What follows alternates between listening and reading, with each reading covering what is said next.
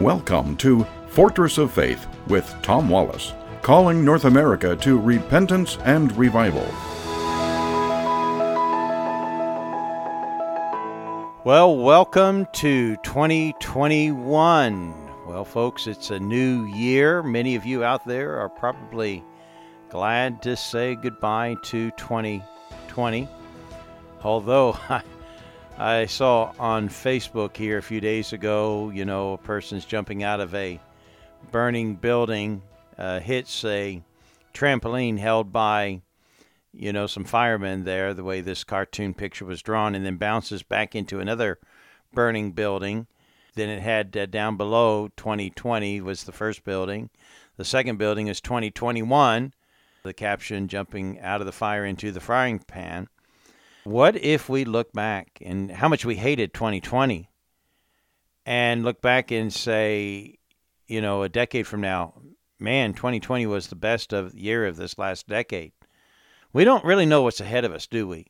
We really don't. And I'm not uh, in fact, you'll be surprised because I think this message that I want to share with you today is a message of optimism. And yet, I, I, I live, I think, I like to think of myself as a realist, to look at the reality of where we are.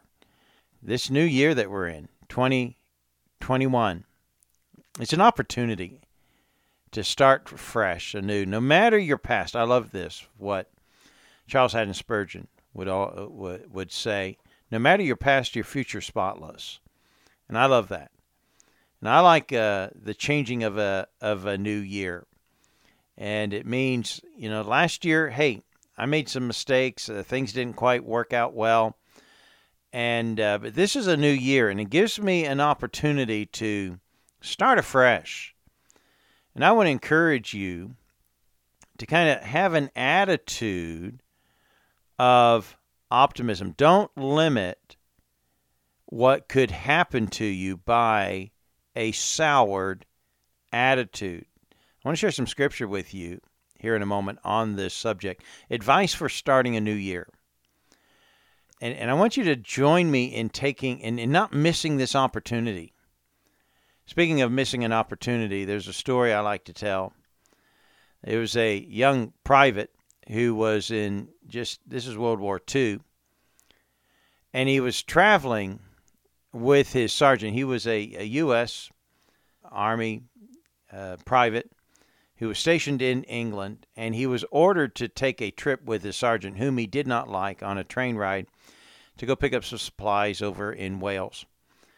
And he was thinking, oh, this is going to be a terrible day. I hate this journey. I've been on it before, and I hate my sergeant. And, you know, it's just, uh, he wasn't thinking this was going to be a good day. Well, he gets on the train, and in the compartment, comes in sits right across from them a beautiful, gorgeous young lady traveling with her grandmother.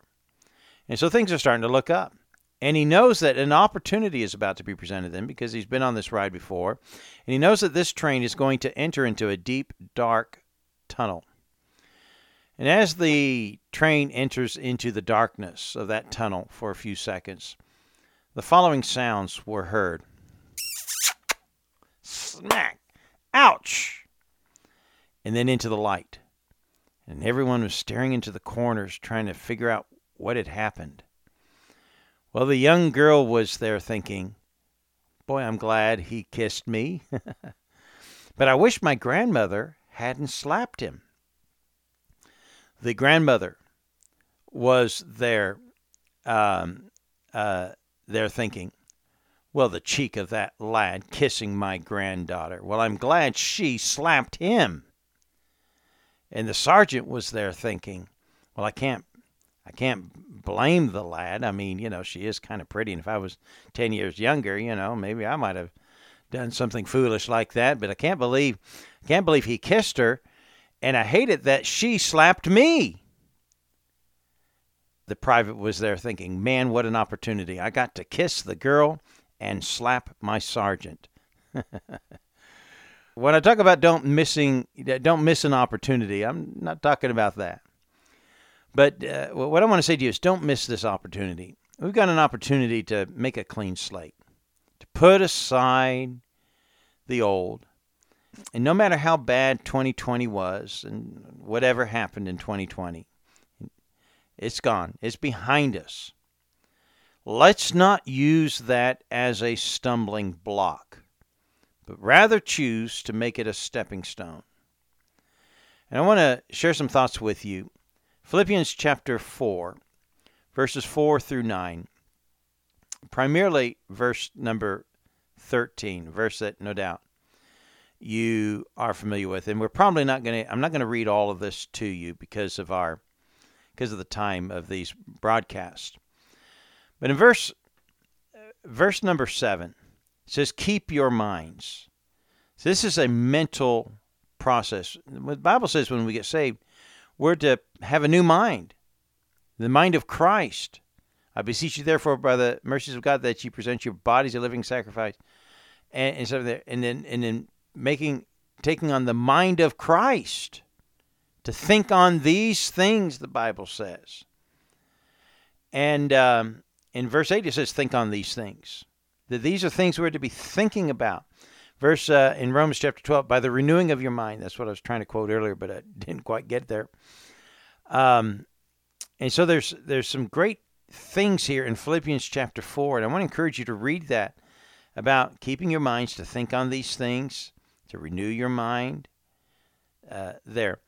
We often limit our abilities because of our attitudes, the attitudes we choose to have. And some people, I find out that you just can't help. I mean, they just are, everything is a dark day. I mean, it's just raining always in their life. But we do have a choice. We have a choice, and as I've counseled with many people through the years as a pastor, you know, sometimes we don't, we can't help what happens to us. Some things happen to us that we had no part in it. It just it just happened to us. We happened to be there. Maybe someone just attacked us and hurt us or did us wrong, treated us unfairly. It's not really so much what happens to us. We can't sometimes help that. But we can help and we can choose how we react to what happens to us. And sometimes if we have the wrong attitude, it can, you know, we, we what was a failure, you know, our failings can turn into a failure if we let it. But when we have failures, because failures will happen, won't they? Someone out there said, you know, if, you, if at first you don't succeed, erase all evidence that you even tried. Hardships and failures happen. Mistakes happen. Mark Twain said this if a cat sits on a hot stove, that's a mistake, right? If a cat sits on a hot stove, he won't sit on a hot stove again, will he? He'll learn his lesson. But the cat won't even sit on a cold stove either. So in other words, that failure, that you know, that failing out there causes us to not even do try again. Our attitude can make a big, big difference. There was a time that it was believed, people's attitude, that certain things could never be achieved. Back in 1936, Johnny Weissmuller, you know him as Tarzan. Remember that? You know, Tarzan character there, swimming and all that stuff. He held over 50 records in swimming. He was a champion. No one thought you could ever break his records. But by 1972, his records were simply the qualifying standards for anyone to enter into the Olympics. Today, even 13 year old girls are breaking what were his greatest achievements, his records. Remember Roger Bannister? It was once believed that it was impossible for the human body to run a mile in under four minutes. And it was just considered that can't be done. And, but some people were determined to break it. Roger Bannister did. He broke it. He broke the four minute mile. But what's interesting that once someone did it, then they realized attitudes changed. It can be done. And a year later, six other people ran a four minute mile. Today, there's at least over 336 men who have broken the four minute mile. Attitudes can make a huge difference. And so this year, don't let your attitude limit you. Think on these things. And I want to bring you to verse 13. Verse 13, I think, is really the key, and I've kind of missed it, and I, I need to get to that. In Philippians chapter 4, verse 13, probably the most popular verse in the book of Philippians. I can do all things through Christ, which strengtheneth me. You may not be able to stand and deal with some of the heartaches and the difficulties and and the stuff that is going to come to you this year. But you can through Christ. I can do all things. And so, this mind uh, that we must have. Verse 7 keep your minds. Verse 8 think on these things. What? Verse 13 I can do all things through Christ. So, your attitude, your thinking can make a difference. The attitude is that, well, you can't. That's that pessimism. And it will limit you. What are you? What do you allow to limit to you? Are you blaming your, the environment you're in? Well, you know, it's good for you to talk. You're from a preacher's family. You're a preacher, and you know all that things. All those things work for you, but it doesn't work for me. Not in my environment. What's limiting you in your thinking? You can choose to change your thinking. You may not be able to change, by the way, your family, the environment but you can change change your attitude about the environment that you're in. What are you blaming? Are you blaming your environment for your failures and you know why things aren't good and so on there? Are you blaming the lack of opportunities? Well, yes, yeah, it's, it's, okay for them. They're wealthy. They were born with a silver spoon in their mouth. Or it's good for him. It's okay for him. He's got all the talent in the world. Or this it's okay for this person. He's had all the education opportunities. Change your thinking. Instead of blaming your lack of opportunities, blaming your environment on those things, change your attitude, change your thinking. I close with this Edward Guest. Somebody said that it couldn't be done, but with a chuckle he replied, Maybe it couldn't, but he would be the one who wouldn't say no till he tried. So he buckled right in, and with a trace of a grin on his face, if he worried he hit it, he started to sing and he tackled the thing that couldn't be done, and he did it. Somebody scoffed, Oh, you'll never do that. At least no one has ever done it.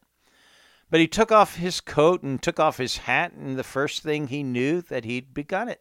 With a lift of his chin and bit of a grin, without any doubting or quit it, he started to sing and talk to the thing and that couldn't be done, and he did it. There are thousands to tell you it cannot be done. There are thousands to prophesy failure. There are thousands to point out to you one by one the dangers that wait to assail you. But just buckle right in with a bit of a grin. Then take off your coat and go to it. Just start into sing as you tackle the thing that cannot be done, and you'll do it. God bless you. Join us again tomorrow at the corner of truth and courage.